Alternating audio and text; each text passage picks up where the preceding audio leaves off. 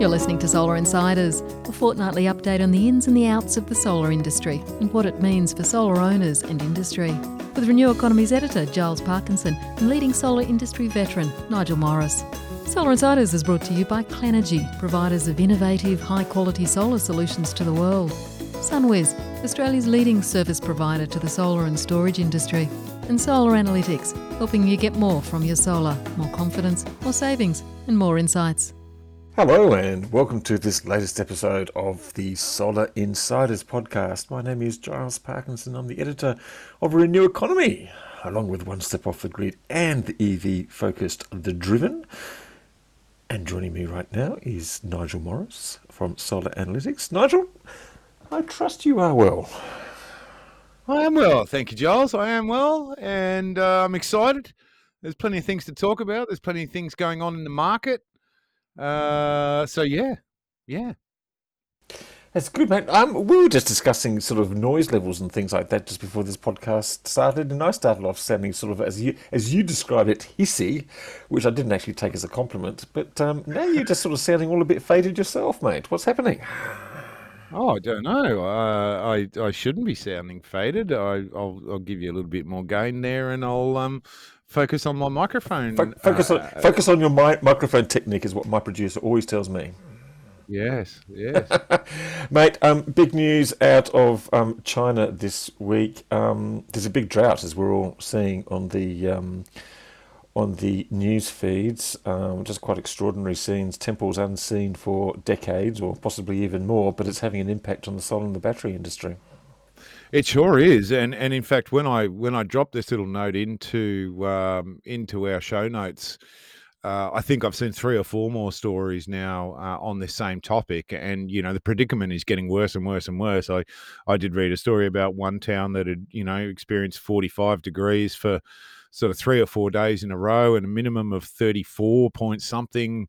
Uh, during the evening. Um, so it is it is devastatingly hot over there. And of course, that's affected hydro generation at a huge scale, um, let alone all the all the regular stuff. So there are power cutbacks left, right and centre, and it is um, uh, affecting all sorts of regions, but particularly a couple of regions where solar panels are produced, where batteries are produced, where lithium is is refined. Um, now, of course, we haven't seen the impacts of this here quite yet. Um, it's going to take some time for that to filter down. But chatting with a bunch of people in the market today, they said, well, yep, our suppliers are already talking to it. Um, you know, factories are closed down or temporarily closed or reduced shifts or, you know, just don't have any power to them. So um, this is something that's going to trickle down over the next few months. It's not what anyone needs or wants, and of course, you know, putting aside our own uh, uh, selfish interests, it, it it it's very very tough for the people in China at the moment, and I hope that um, this passes soon. So we've had the climate, sorry, we've had the COVID impact um, with um, all those restrictions. We've had the geopolitical impacts with the war in Ukraine and all the fallout from that, and now we've got what is undeniably a climate impact. Yeah, it's pretty hard to deny that it's climate, and, and you can look around all over the world. In fact, in Europe as well, we're seeing images of rivers that have dried up for the first time in a thousand years and whatnot. So, you know, it's pretty unequivocally clear that climate is really affecting, which is uh, yeah, one of those crossroads you reach, uh, I hope, uh, where people go, oh, hang on, uh, this isn't some made-up left-wing latte-sipping conspiracy theory. Uh, this is actually manifesting itself real, and we can all see it. So, you know, um, hopefully uh, what this is is a, is a strong, powerful message for all of us to keep ploughing on with the good stuff. Well, it's quite extraordinary, really, just if you think about it. Um, you know, we always sort of say, oh, well, wind and solar are the weather-dependent um, energy sources. But if you actually have a look at what's happening in China and in Europe, so you've got the sort of the um, the power restrictions that you've seen in China, largely because um, they've got um, coal delivery problems and they've got hydro problems. And if you look over in Europe, the Rhine River has... Um, Well, first of all, you've got the shortage of gas, which is caused by the Russian um, war and the embargoes and the fact that they've cut off the pipelines. Then you've got the r- rivers drying up um, and the reservoirs drying up, which has um, curbed the hydro output by about 20, 23 five percent, I think. Then you've got the rivers drying up, particularly the Rhine, which is sort of impeding efforts to sort of ship coal um, to the um, coal generating areas. They've, um, if they can get a barge down, they've got to have it half full rather than full, but otherwise it will sort of scrape along the bottom. And then you've got the nuclear plants in France. Um, I think it's got a capacity of about fifty-seven gigawatts. I think they're down to less than twenty gigawatts at one stage last week. Um, that's two-thirds wow. of the capacity offline. Some of it planned maintenance, but a lot of it um, unplanned maintenance, corrosion problems, and then because a lot of them are still restricted, uh, although though some of them have been given a leave pass because they either can't get enough water to cool the reactors down, or the water in those rivers has already exceeded the um, normal temperature levels where they're usually required to stop, because once you put the water in through in and around the reactors, and it comes out even hotter than what it went in, and that's bad for the environment. So um, quite an extraordinary situation, really. It is, it is, and in fact, I'll, I'll, I'll refer to the infamous pub test, because I was at the uh, at the local bolo on Monday night and having a chat with a really nice fella I hadn't met before. What do you do? Blah, blah, blah, blah. Solar energy, oh, blah, blah, blah, blah. He said, oh, surely nuclear is the answer. You know, we've got this environmental change going on, and, you know, Australia's a really dry place, and, uh, you know, it's a good place for nuclear. I said, yeah, nuclear needs a lot of water. And he said, what? I said, well, how, how do you think they cool the reactors? They need an awful lot of water. And he went, you know, I never knew that. I never knew that they needed water in those reactors. That's that's not good. That's not going to work. The driest continent on the planet. I'm out on nuclear, he said. So I, I had him convinced in half a scooey of new. No, less than half a schooner. Well, I probably have to, um, I don't want to defend nuclear, uh, or be seen as a defender of nuclear, but there are actually alternatives to using water, I think, for nuclear, and you can also use seawater if you must.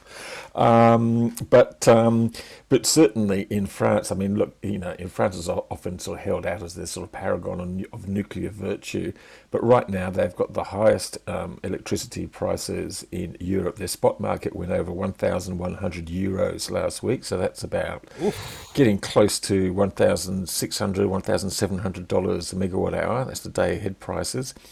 Their um, futures price for winter, um, first quarter of two thousand twenty-three, went to seventeen hundred euros, which is about two and a half thousand dollars a megawatt hour. That's baseload. That's baseload um, in France. And France is reliable baseload. Yep, that's, France has gone from being uh, the biggest exporter of electricity to the biggest importer, and that's actually having a catastrophic impact all the way through Europe, um, mainly because they're supposed to be the backbone of the whole sort of, you know, this sort of interconnected grid, but when they lose about thirty gigawatts of capacity, which is effectively what's happened, um, then that adds to the crisis that's being felt because of the shortage of gas and the high price of gas, and it sends the price of gas up even further. And um, so in many ways, and because this issue may not be resolved over for the next couple of years, at least the nuclear part, for many ways is actually a bigger challenge um, because of the sheer amount of electricity which has been lost um, through the nuclear thing than the actual gas problem. And I actually wrote a story like that about two weeks ago and um, got a lot of grief from the pro-nuclear lobby as usual, but um, it's basically these things are being widely thought and widely said in Europe, so it's an interesting one. And, and look, just to add to this sort of the weather-dependent uh, fossil fuels, let's remind ourselves too that a lot of the problems that we had in the so-called energy crisis in Australia in June were caused by the fact that um, we had floods in mines and on rail tracks mm. and other issues mm. which stopped um, either mining happening in the first place or stopped deliveries because um, couldn't get enough trains through. And um, that meant, uh, that added to the problems which resulted in, at times, half the uh, fossil fuel capacity or the coal capacity not being available, which then added to the high prices and then the sort of the price cap being meant, and then the whole market being suspended because no one could, no one could behave properly. So um, so there you go, Nigel. It's not just when the wind don't, the sun don't shine and the wind don't blow. It's um, no, a whole bunch of other things.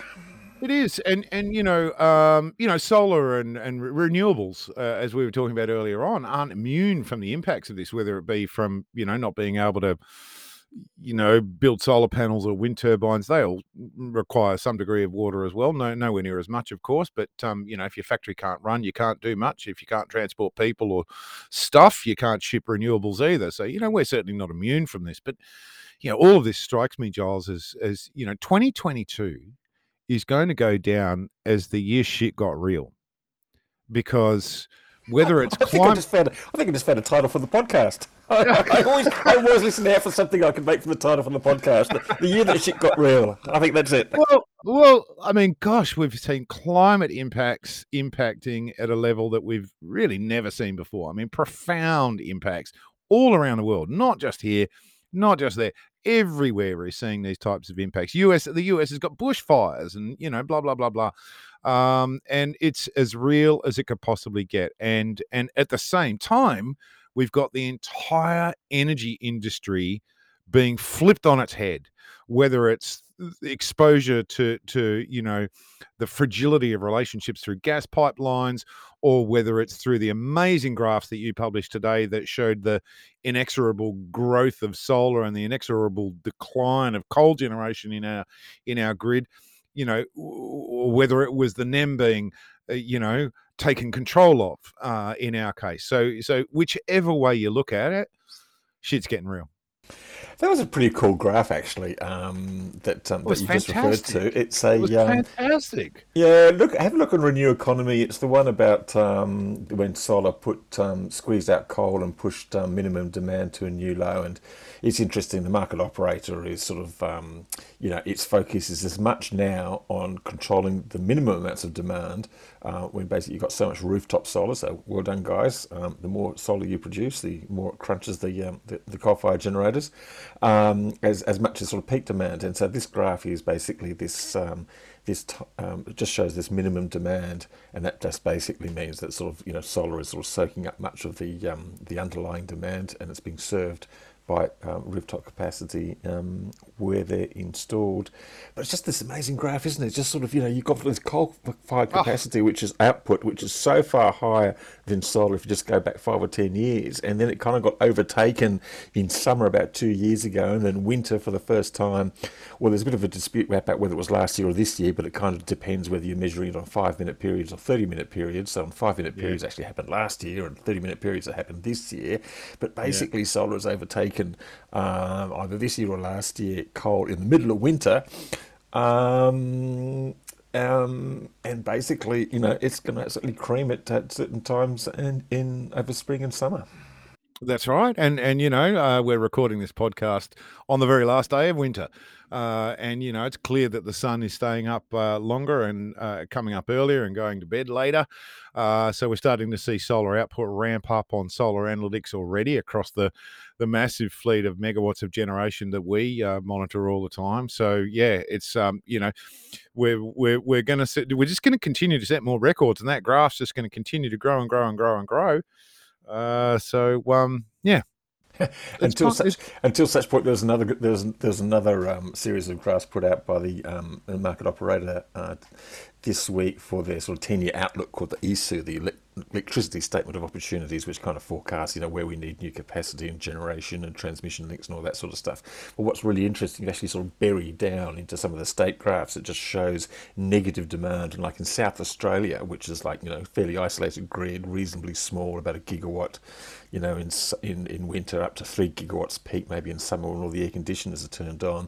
But it's got like an absolute, as you say, um, a shitload of solar, um, rooftop solar in particular, which has already pushed the minimum da- demand down to about, you know, in the tens of megawatts. I mean, it's not much, it's just above zero. It's forecast to go over the next ten, fifteen years to minus two thousand five hundred megawatts, you know, because there's going to be that much rooftop solar. Um, over that much demand. Um, of course, they'll try and solve that problem by adding storage and maybe even a hydrogen economy, but it just goes to show, you know, the scale at which rooftop solar um, will be um, over sort of um, um, overall demand. You look at that and you just think about that and go, mm, maybe we should start thinking about the grid in a completely different way. So you start talking about demand management, you start talking about storage, you start talking about hydrogen Um, economy and where that can absorb um, different things. So um, yeah, fascinating stuff. It is fascinating stuff, and you don't even have to be a data scientist to look at that graph that you had up today with the decline of coal and the rise of renewables or solar in particular in that graph and go, I don't have to be a data scientist to plot that forward a couple of years and work out what's what's coming. You know, yeah. It's... I'm, I'm I'm sure there's a map you can overlay over the top of it and sort of blame chemtrails or something, or or a five G tower somewhere. I don't know. Um, almost certainly. Look, on that note, um, Nigel, I think we better take a quick break and um, have a message from one of our sponsors. Clenergy is an Australian-founded enterprise providing innovative, high-quality solar solutions to the world. Clenergy's innovative approach and engineering expertise gives them a unique edge to create the right base framework for all solar applications. Their range of high-quality products and services include P V mounting, ground mounting products, and solutions for residential, commercial and utility-scale projects. Visit clenergy dot com dot a u and find the right framework for your solar application.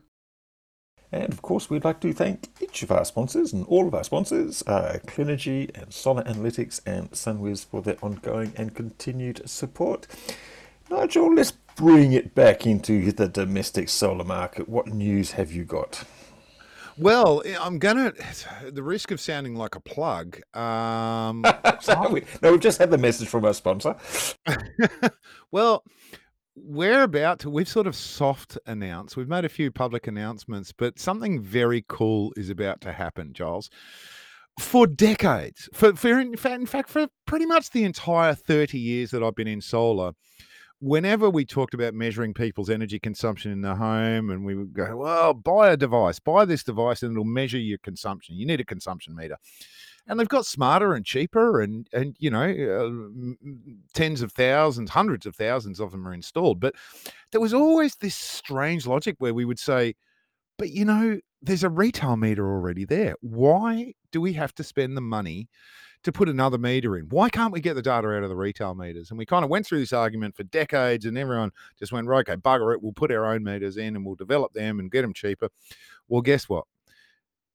We are now moving into phase two of a three-phase trial where we are going to obviate the need. We are going to remove the need to install a consumption meter to measure consumption, because we are finally, after decades and decades and decades, finally able to get access to that retail meter data. We've conducted our first pilot trials in Victoria. We're now moving to phase two, again, focused in Victoria, where the data is much more accessible. And later on this year, there is a rule change which has taken, you know, the entire thirty years I've been in solar to come into place. That means that retailers are obliged. It becomes mandatory for them to provide that data to people who are suitably approved and qualified, so that the consumption meter isn't required.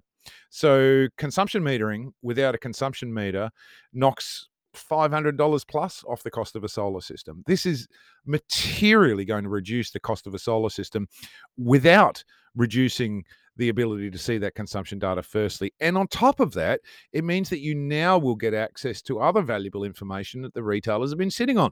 What tariff are you on? Has it changed? Who's your retailer? What's your controlled load doing? Because we're measuring that too. So all of a sudden, this world of new information is going to become available. Um, we're now starting to roll that out in Victoria. We anticipate rolling it out late this year, early next year, uh, uh, across uh, Australia, uh, as the data rules require retailers and D N S Ps to make that data available. So this is a game changer for solar. It's coming right at the right time too, when, you know, costs are under pressure, prices are going up. And so being able to remove, you know, as much as maybe five percent out of, or ten percent out of the cost of a solar system um, is, is going to be doable. And so um, that's hugely, hugely exciting for us, Giles. It is pretty exciting. No, well done. That's great. I mean, it's just what we just sort of said about the rule change. You've been working on it for decades. I mean, uh, rule changes do tend to go at that sort of glacial, glacial pace. Um, I didn't have a, I didn't have a grey hair on my head when we started talking about this rule change, Giles, and uh, finally here we are. Why, why, why did it take so long? What was the objection from the retailers? Oh, look, you know, too hard, too expensive, too difficult. Fundamentally, you know, under, fundamentally like, undermine their whole existence. Yeah, all that kind of jazz. So there, there. Look, there are some, there are some. It's not easy to do. Um, uh, it requires some a, a lot of hard work. Our team have been working extraordinarily hard to get even to where we are, and there's a lot more hard work to go. Um, and and you know, we're just on the verge. It's it's really an early pilot stage.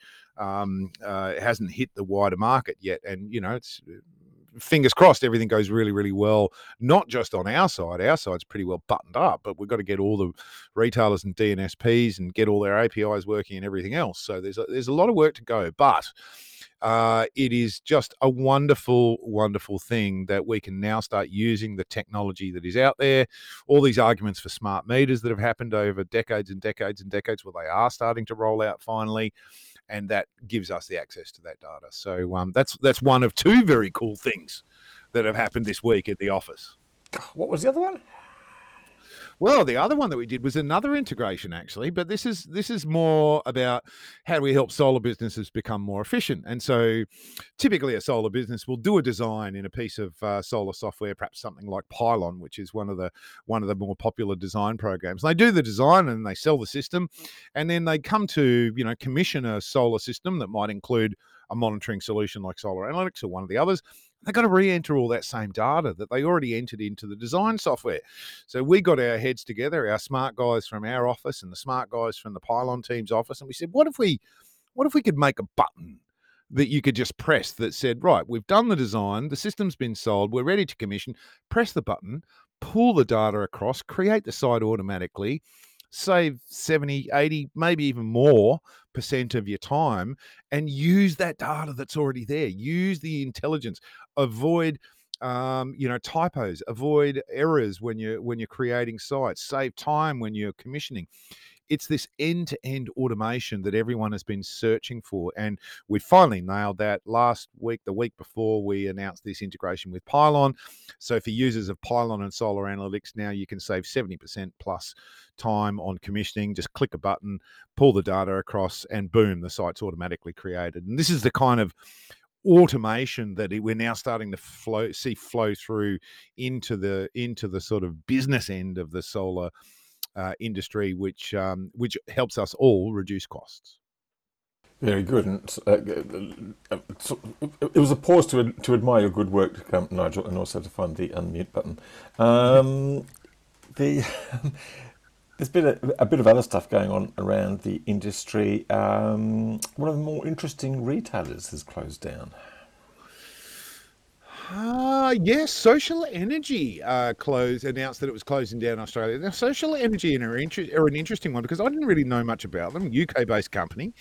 I didn't know anything about them until about six or nine months ago when a buddy of mine uh, contacted me and said, Nigel, I've had a quote on a solar system. Could you have a look? And I said, sure. He sent me through this quote, and I have to give Social Energy credit. It was a digital masterpiece. It was a gorgeous, gorgeous quote. Uh, it was, you know, had all these options in it. It was gorgeously produced. Uh, you could change the option that you were looking at digitally on the screen, and, and it would change your path and the customer experience as you went through. And then you get to the end, it said, right, click a button here to, uh, to, to, to sign up and agree. So terrific quote. But it prompted me to go and look at this company and go, who is this company and what are they doing? And as it turns out, um, they were a British company who'd come to Australia and kind of replicated the model they had in the U K. They were very successful in the U K. Um, and it got oh, tens of thousands of sites, if I recall correctly, um, connected up. Did a lot of stuff with V P Ps over there, a lot big focus on batteries. Um, but unfortunately, that The, the lesson that was learned was you can't necessarily transfer that over into Australia, and of course Australia's energy market's in a bit of a schmozzle at the moment. Well, it's really just about the fact that it's just sort of dominated, and the power just lies with the huge legacy um, incumbents. I mean, you know, we've probably lost about half a dozen small energy retailers over the last couple of months, and some of them have been really innovative and, and fantastic. I mean, I'm just thinking of um, Enova Energy, which is the community-owned retailer yep, up here in the Northern yep. Rivers, and had started yep. selling energy, um, electricity in Sydney and in the Gold Coast, I yep. think, and in other parts of the um, in, in other parts t- of the grid. Tens of tens of thousands of customers in over, right? They they built up quite a bit of scale. They they, um, they did, and they and they couldn't. And, and, and these are the sort of organisations that we really must have to kind of try and facilitate the future and to think differently about it. But um, that's right, um, that's about, right. about the grid, but they just can't survive under this sort of. Well, they're just basically not protected. I mean, you know, Australia has this sort of, you know, Com, com, competition and Consumer Commission, but it's um it's just basically a big joke. It's just basically there to sort of defend the interests of the big two or three and to ensure that there's at least two and three, but probably no more. Yeah. Um, and um, in, in, in my mind, um, has, has has just been you know a completely hopeless failure. Yeah, um, but anyway. It's it's really hard to be on uh, on the on the cutting edge of this tech, and you know I think social kind of like Enova, but at an even smaller scale, they were trying to do solar retailing, they were trying to do retailing of electricity, they bundled that into their offer, and they were very very focused on V P Ps, and um, you know after you know I don't know eighteen months or so that they were really working hard in Australia, maybe even longer. Um, you know, the, the, according to the news article, they they'd only accumulated two hundred eighty customers, which is just nowhere near enough scale. So it kind of highlights that, you know, V P P is a fascinating, really, really interesting space that has all sorts of benefits and is delivering really, really good results. But the challenge is you've got to get it up to scale, and you've got to get it up to scale very, very quickly, or you are left horribly, horribly exposed. And of course, those customers now who who purchase systems based on, you know, being able to trade energy or whatnot, they're kind of, well, now they're flipped over to the retailer of last resort, and who knows whether they'll get the returns that they were promised. So, yeah, tough space. Well, two hundred eighty customers isn't quite enough, I don't think. Not enough. Not enough. Okay. Clearly. Now, there's some um, a couple of crap solar things um, happening. Um, what can you tell us there? It all just sounds a bit messy and a bit unsavoury. Yes, well, I'm going to pull this one off. Uh, this is off the crap solar page. A number of people have contacted me about the infamous infamous Central Coast inverter bandits. Uh, now, the Central Coast inverter bandits have uh, have come across our radar multiple times, um, and um, I, I know a bit about this. Uh, and uh, the, so the story goes is what happens is someone says, "Oh, I don't think my solar system's working properly. I'll, I'll follow some links on Google to a company nearby to me on the Central Coast who says they can fix it, and uh, they specialize in this." And they come out and they have a look at the system and they go, "Oh, yeah, oof, oof, yeah, no, that's no good. That's broken. By the way, we checked your inverter uh, and we found it was faulty. So we've taken it off the wall. We're going to take it back to the workshop, have a look at it, and we'll let you know what's going on." And uh, poor customer says, "Oh, okay, that's not good. It's not safe. Uh, you've told me it's not safe. Okay." And then very promptly, uh, sometimes even on the same day, they get a report back that says, "Yes, we've done an analysis on your inverter, and the inverter is indeed faulty and not repairable. Uh, and I can't come and work on your system because it's now unsafe. Um, but if you like, if you like, we could do this as an insurance job. Uh, I'll put a claim through that says it was struck by lightning, and here's a quote for a new system." Uh, that quote happens to be maybe twice or thrice what the going cost for a solar system should be, but it's okay because it's being paid for insurance. Sign here. Uh, I have actually spoken to people who are electrical assessors working for the insurance companies on multiple cases of this, and I've spoken to customers and I've spoken to people involved in this um, at all sorts of levels, and I warn consumers against taking advice from companies. If you are, particularly if you're on the Central Coast, be very, very careful about taking advice from companies, or, and certainly do not any let anybody take your inverter off the wall uh, unless it's uh, someone who you are extremely sure is doing the right thing. And if anyone, anyone ever mentions, "Why don't we just sleep, sneak it through on an insurance claim?" think twice, because if there's fraud involved, which is the allegation in this case, only an allegation, but if there is fraud involved, then uh, everyone's in a world of pain. Yeah, probably do more than think twice. Just don't do it. Um, yeah. So is um, I mean, so, so this activity is known. Is there some authority which is clamping down on this behaviour? Yes, there is. Well, good. You're sounding a bit mysterious there, Nigel. I um, probably can't say too much. Correct. Very good. Okay, what else have we got? A uh, little bit of gossip on the market. Uh, Captain Green has been sold, I heard, learned on the grapevine recently. Now, Captain Green uh, has been one of the one of the larger solar retailers in the market, uh, particularly focused on New South Wales. Um, been around for a while, um, sort of at the budgety end. Um, not the cheapest in the market, but certainly down at that sort of budgety end. Quite a big company. So, you know, in terms of volume and scale and everything else, very, very successful. But I did hear on the grapevine that they have been sold. I have not been able to ascertain who the buyer is, but Segway to Great Solar Business next week, I'm doing an expose. Um, I'm going Ooh, to an expose on an expose on a company that I'm just going to refer to as one of the largest residential solar companies in the world, based in Australia, with, let's say, a somewhat opaque story. And uh, for many, many years, there's been lots of rumors, lots of stories, lots of criticism, much of it founded, some of it unfounded. And I have spent probably a decade tracking the ups and downs of this group of companies. And I decided it's time for me to tell everything that I know. Uh, it's not a criticism necessarily, it's certainly not a plug necessarily. It's really to try and share the truth, and there's a lot of truth in the public domain. And so I'm going to be focusing on publicly available information and a lot of conversations with a lot of people over at least a decade to try and unpick this story. So there's there's a lot going on in our industry, and uh, I figure this is a story that's worth telling. Sounds like one of those sort of eight or ten part sort of sort of crime mystery podcast series or something like that. But um, yeah, look out, Hadley! Look out, Hadley! You're you're you're you're pretty sure you can fit it all in one into into one episode? I think so. I think so. We'll see. We'll see how the lawyers react. Maybe there'll be a second follow up episode. If there's any if there's well, any lawyers out there who'd like to uh, act on our behalf, uh, please get in touch please get before the Great Solar Business Podcast yeah, is broadcast next Tuesday. Tuesday. Before Tuesday. Yeah, right. We might have to talk later about that one, Nigel. But anyway, yeah. um, sounds exciting. Um, mate, have we done with solar news? We might just have to hop into sort of E V land for the last couple of minutes. What do you reckon?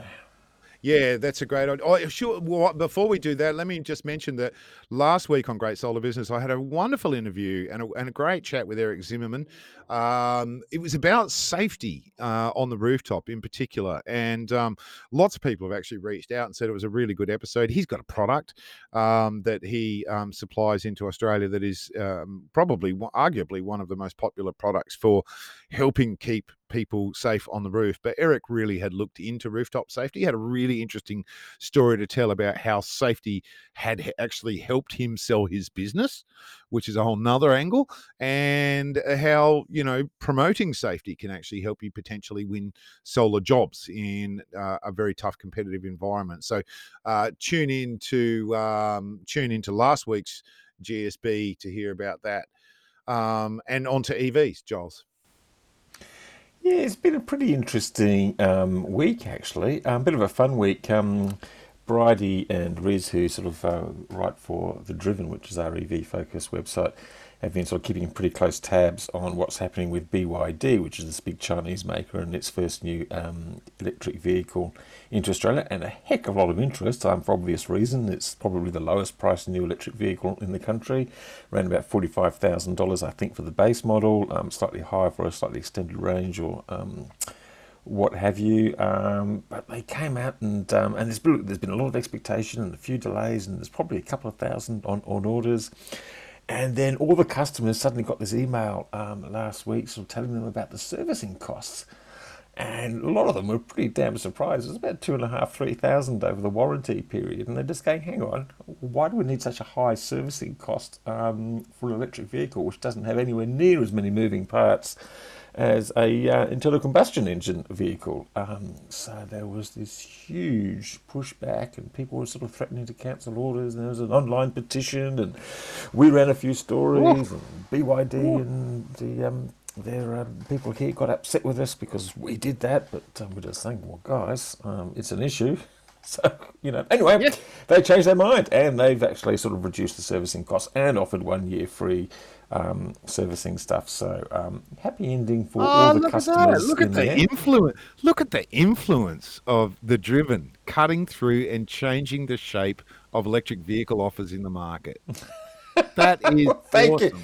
Thank you, Nigel. But um, look, no, look, great, great work by the team to sort of do to do that. I mean, look, we're pretty excited about the car because we just think it's fantastic that people got a new offering and, and it's coming in at a reasonably low price. But um, you know, you've got to kind of report on the faults and the defects and um, some of the problems with the uh, with the package, and that's what we've done, and um, we've achieved change. So um, fantastic! No, yeah, pretty exciting. Um, absolutely fantastic. Speaking of uh, speaking of change and lessons learned, uh, I thank you for publishing my epic. I think it's the longest blog I've ever sent you. Uh, and when I emailed you about... No, no, uh, Nigel, it's the longest blog that anyone has ever written. Yeah, it was four thousand seven hundred or something words. But, you know, the good part, Giles, is A, you published it for me. Thank you. I really appreciate that. B, where that came from was I got on Facebook and I, I, I kept getting all these questions about the LiveWire, and I said, right, everybody, just to ask, give me every question you've ever had about what it's like to own a LiveWire, and I'll try and just do a one-hit answer to it. And, of course, that went on for some weeks and months. There were a lot of questions, and some of them were really, really interesting. Uh, we, in fact, all, that's not fair. All of them were really, really interesting, I thought. Um, and, and it revealed some really interesting little insights into the bike. In fact, I learned a lot uh, going through the process and talking to other owners who had really interesting, fascinating questions that I hadn't even thought of. Um, so it did turn into a rather long epilogue, but um, there is an enormous amount of information in there, especially if for potential other builders of bikes. And in fact, I've had one of them contact me and say, oh, that was kind of interesting. Can you give us some thoughts and feedback on this stuff? And uh, just to wrap all that up, I did learn one of those quirky little lessons about electric vehicle ownership just last week, which is covered in the article, but I'll share it, Giles, because I uh, I often park my bike on, on what's called a, a front wheel stand, where you just kind of ride the bike in and a, and a, and a, and a a stand grips the front wheel, um, just through friction. The rubber sort of sticks to the stand and you just prop it upright rather than sitting on its side stand. It's very convenient for maintenance. It's designed for working on bikes. I park my bike like that in my shed because I've got one bolted to the floor. And uh, came down to jump on the bike the other day and uh, opened the shed door, and there's my bike lying on its side. There's not a thing as a motorcyclist you ever want to see. And I went, oh, no. Probably done all this damage and broken all this stuff and blah, blah, blah, blah, blah. Anyway, I, I gently picked it up. First time I've ever picked to, had to pick the live wire up. It's fairly heavy, but I managed it. Luckily for me, apart from the handlebar grip suffering a bit of damage, that was the only damage that was done because it happened to hit a wooden box. And so it protected everything else. Uh, it sort of saved the fall, if you like. And went, oh, whew, got away with that. Stood it up, turned it on. Nothing happened. Absolutely dead as a doornail. Couldn't do anything. Now, luckily, I have a contact in Harley Davidson. So this is about six thirty in the morning. I duly text messaged my good friend, said, oh, help, help, help. My bike won't start. What have I done? And I explained what had happened. He said, oh, I'll tell you what's happened. It's fallen over. And when it fell over, it triggers the alarm system and turns the C A N system on and disconnects the main battery. So the little twelve, tiny little twelve volt battery that sits down behind the back of the main battery, which is fed, it's fed by the main battery, that's now carrying the load of the C A N bus. It's trying to send messages over the app. It's running the flashes. And of course, because I didn't realize this had happened, it did it all night long. It flattened the twelve volt battery, and all the water pumps and C A N bus, all those systems operate off the twelve volt system. So of course, none of that would work because the battery was dead. So that was a lesson to me because that's not covered in the manual. It doesn't say if you drop your bike and just leave it laying on the ground for six hours, it won't work. And here's how to solve it, unsurprisingly. So, you know, all, all sorts of little nuances like that around ownership that uh, both myself and other owners around the world are finding out. So um, some good lessons in that one. Good stuff. Okay. Well, and I commend people who have um, um, more than a little bit of spare time to um, to go into that. Maybe you should just do an edited highlights, you know, like the three biggest reads, the three, three biggest things I've learned from the Harley Davidson rather than the, the twenty-five, the abridged version, the abridged the version. Yeah, okay. Well, it might be the most detailed one ever on the internet about. Look, it's going to be. It's, it's it's going to be. Look, it's it's going to end up being one of those academic documents. I think it's going to be cited. It's going to be cited. N. Morris, Esquire. Sort of, you know, something, something, something. Anyway. Yeah, yeah. Anyway, and, and just to close off on the E V space, Giles, next week I'm kind of excited because I'm swapping the LiveWire for a Fonzarelli. Uh, Michelle and her team have kindly invited me over to come and test one of their new bikes and to see the new facility over at Alexandria. So um, Um, I'm, I'm flipping them the keys to the LiveWire, and they're flipping me the keys to one of their new Fonzarellis, and I'll uh, I'll give it a give it a test ride for a few days. Fantastic! Sounds brilliant. Look forward to that. Look forward to seeing um, reading about that. That to be. That'll be great, Nigel. Um, it's been a pleasure once again. Um, probably time to wrap up and thank our sponsors, uh, Sunwiz, Solar Analytics and Clenergy. Remind people that uh, your great solar business um, podcast of last week, all about safety, and next week, all about this um, this mystery company. So we can't, we we we um yes, we, we look forward to seeing to, to, to hearing that one. Um, of course, there's the Driven podcast. Um, we've got the Energy Insiders podcast, which is the weekly one. Um, thanks to everybody out there. Please do send us your feedback, and um, we'll be back again in a fortnight. Bye for now. Solar Insiders was brought to you by Clenergy, the providers of high-quality mounting systems for residential, commercial and utility-scale solar projects. With in-house engineering and projects divisions, Clenergy provides a unique edge with its expert advice. Let Clenergy find the right framework for any solar application. Solar Insiders was also brought to you by Sunwiz, Australia's leading service provider for the solar and storage industry. Offering a unique business-wide solution for solar retailers, Sunwiz will help you differentiate and automate your business with a tailored implementation. Visit sunwiz.com.au forward slash accelerate and discover how you can boost your profits while working less. Solar Insiders was also brought to you by Solar Analytics. You can now offer Solar Analytics from just forty dollars per year by connecting it directly to Fronius and SunGrow inverters. No additional hardware is required, just extra value. Solar Analytics, it's different. Learn more at solar analytics dot com dot a u.